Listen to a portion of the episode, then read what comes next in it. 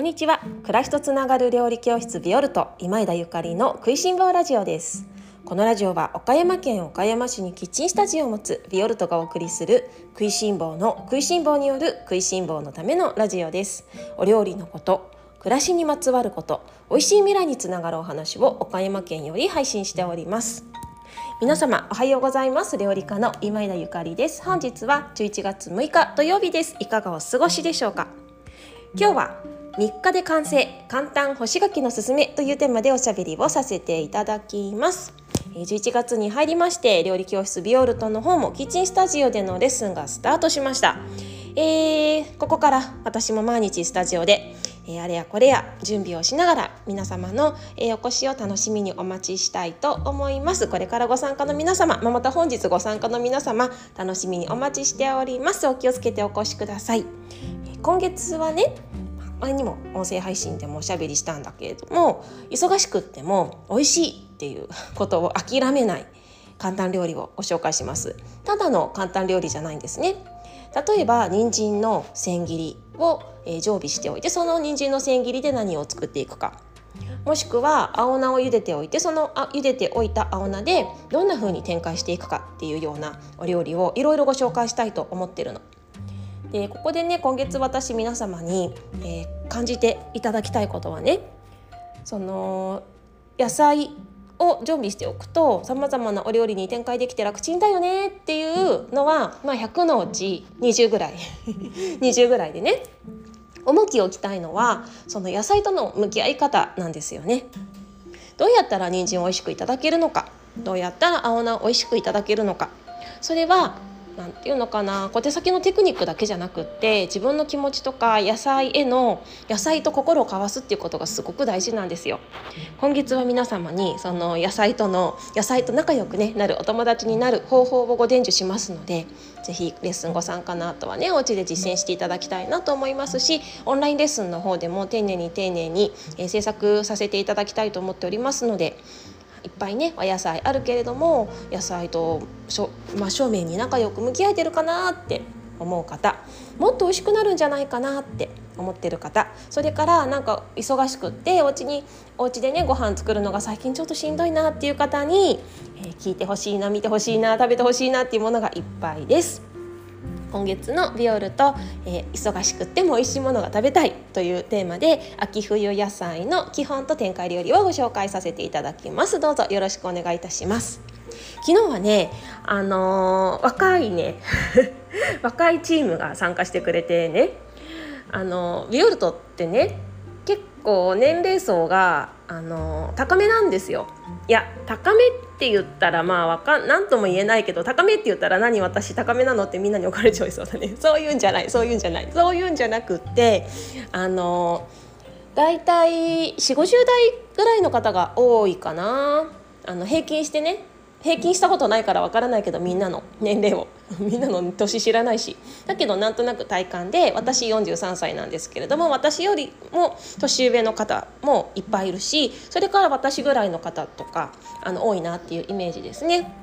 まあ、料理教室ってねちっちゃいお子さんがいらっしゃったりするとなかなかね子供をどこかに預けてレッスンに行くっていうのは難しかったりしますしまたあの学生さんにも来てほしいとは思いつつなかなかね学生さんは料理教室とか行くんですかね。どうなんですかねなんて思っているんだけれどもあの昨日はもう学生さんが来てくださってねいやめっちゃ張り切っちゃいましたよ。いやなんか学生だって聞いたの一番最後もう帰る時なんですけどいや嬉しいなって思ったこういうあの食材と向き合うあのレッスンそれからどんなものを選んだらいいのかっていうようなねあのこういう料理教室を選んで、まあ、体験に来てくださったっていうのはねもう彼女の将来めっちゃ明るいなって思ってそして周りの あのみんなもねいやいい人生になるよもうこんな若いうちから美味しいもの食べてもう素晴らしい人生になりますねみたいなもうみんなね みんなもう褒めまくりでしたけれども私も本当にそう思います。あのぜひもう若い方もそしてもうあの実は若くないんだっていう方もね。あの、まあ、もちろんそういう年齢制限なんてないんだけれどもあの自分の暮らしを大事にしたいなっていう方あの食べ物食いしん坊な方なら誰でも大歓迎お料理がなんか得意不得意関係なく誰でも大歓迎ですのでぜひビオルトのドアをノックしてみてください。ではちょっとまた前置き長くなりましたが今日の本題に移ります。今日はあの皆様に皆様にちょっと楽しんでいただけるかなっていうような簡単な、えーまあ、レシピじゃないかな。あの干し柿のね作り方のご提案です。柿の季節ですね。干し柿あの作られてる方がいっぱいいらっしゃって私もあの毎日自転車で通勤するんですけれどもあのお家は干し柿が綺麗に並んで、ね、干されてるなとかなんかそういうのをねもう見るだけで季節を感じて、まあ、ほっこりするわけなんですけれども自分はというと干し柿はねあのいただく派なんですね。というわけであの今年も干し柿あの作られた方一つでもいいので 物々交換でもいいのであの大大大募集しますけれども私はね家では干し柿作らないんですよ梅干しもねなんか最近微妙でというのもやっぱりその住環境みたいなものがねあの干すものには関係あるっていうかうん、我が家はちょっと、まあ、岡山市と、ね、地方都市といえども結構密集した地域にあるのでなんかあんまりベランダに住んでてもいろんなところからタバコの煙が あの舞ってきたりしてねなんかあんまり干す気にならなくって、うん、私が、ね、干したりするのはどこかに、ね、空気のきれいなところに引っ越した時かななんて思ってるんですけれどもだから干さないのねでも干し柿いいなって思うんですよ。やりたいなって思うし目の前に柿があるのに このできない虚しさっていうの？で、あのそそんな私が実践しているのは3日で作る干し柿なんですけれども多分ねあの同じようにちょっと住環境の問題とかそれから時間がなかったりとかねあの干し柿大好きだけどなかなかそこまで手が回らないっていう方におすすめしたいのが、あのスライス干し柿です。スライス干し柿。もうその名の通りただスライスをしてで干すです。簡単でしょ、まあ、スライスのねあの厚みは自由なのであんまり分厚いとねあの、まあ、水分抜けきらないのでそうだな。厚み1センチはない方がいいかな。78ミリぐらいに切っていただいてそれをあのざるとかにね乗せてで、まあ、たまにひっくり返しながら室内でもね今乾燥してるのでいいので、まあ、どちらにしても風の通り道のところに干しておいてあげる。うん3日ぐらい、まあ、お天気のいい日であれば2日3日干しておくとあのー、て言うのかなその本物の干し柿丸々干した干し柿とは全く同じものではないんですけれども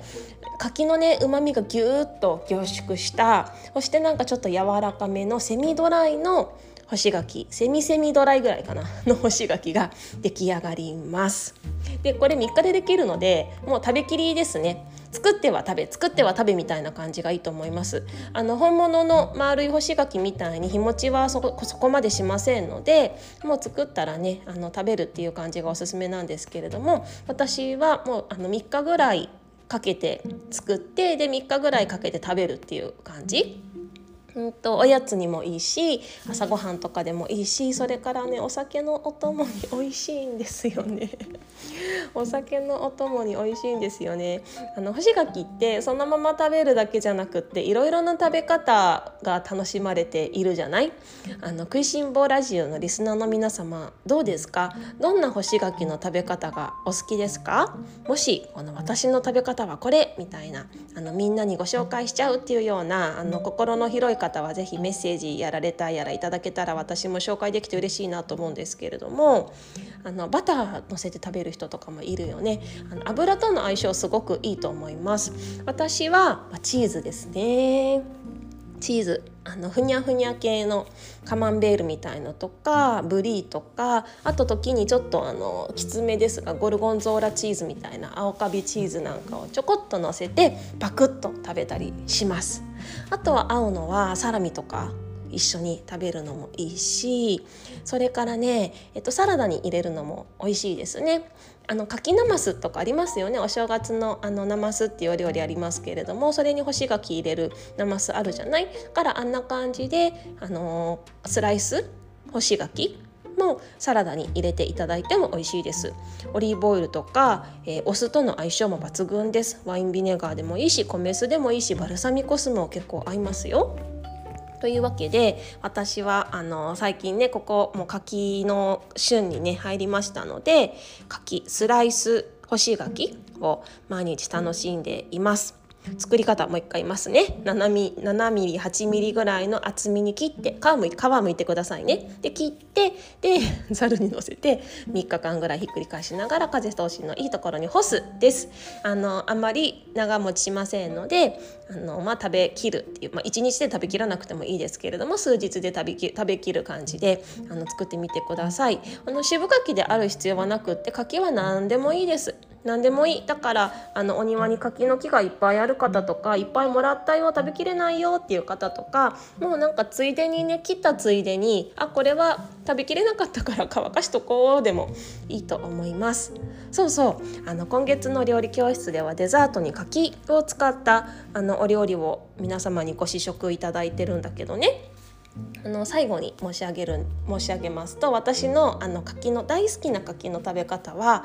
えー、ラム酒と合わせるなんです。ラム酒特にラムレーズンと合わせると美味しいの。めっちゃ美味しいの。これは、まあ、大人の味なのでもしこの「食いしん坊ラジオ」を聞いていらっしゃいます20歳未満の方はごめんなさいなんですけれども。あのラムレーズン大好きなんだよね私。アイスクリームとかももうラムレーズンってあったらもうまずもう絶対にラムレーズン選んじゃうっていうぐらい大好き。で家にもラムレーズン作ってあったりとかラムレーズンの入ったパウンドケーキみたいなのも大好きなんですがこのね柿の季節になると切った柿とそれからラム酒とレーズンをもうボウルの中でバババババッと合わせて時にお砂糖とか入れることもありますけれども合わせておくとねあのすごく美味しいラム柿レーズンができるんです。です。まあそんなに柿がフレッシュなね新鮮なものなので日持ちはしないからそれこそ、まあ、食べきりなんですけれども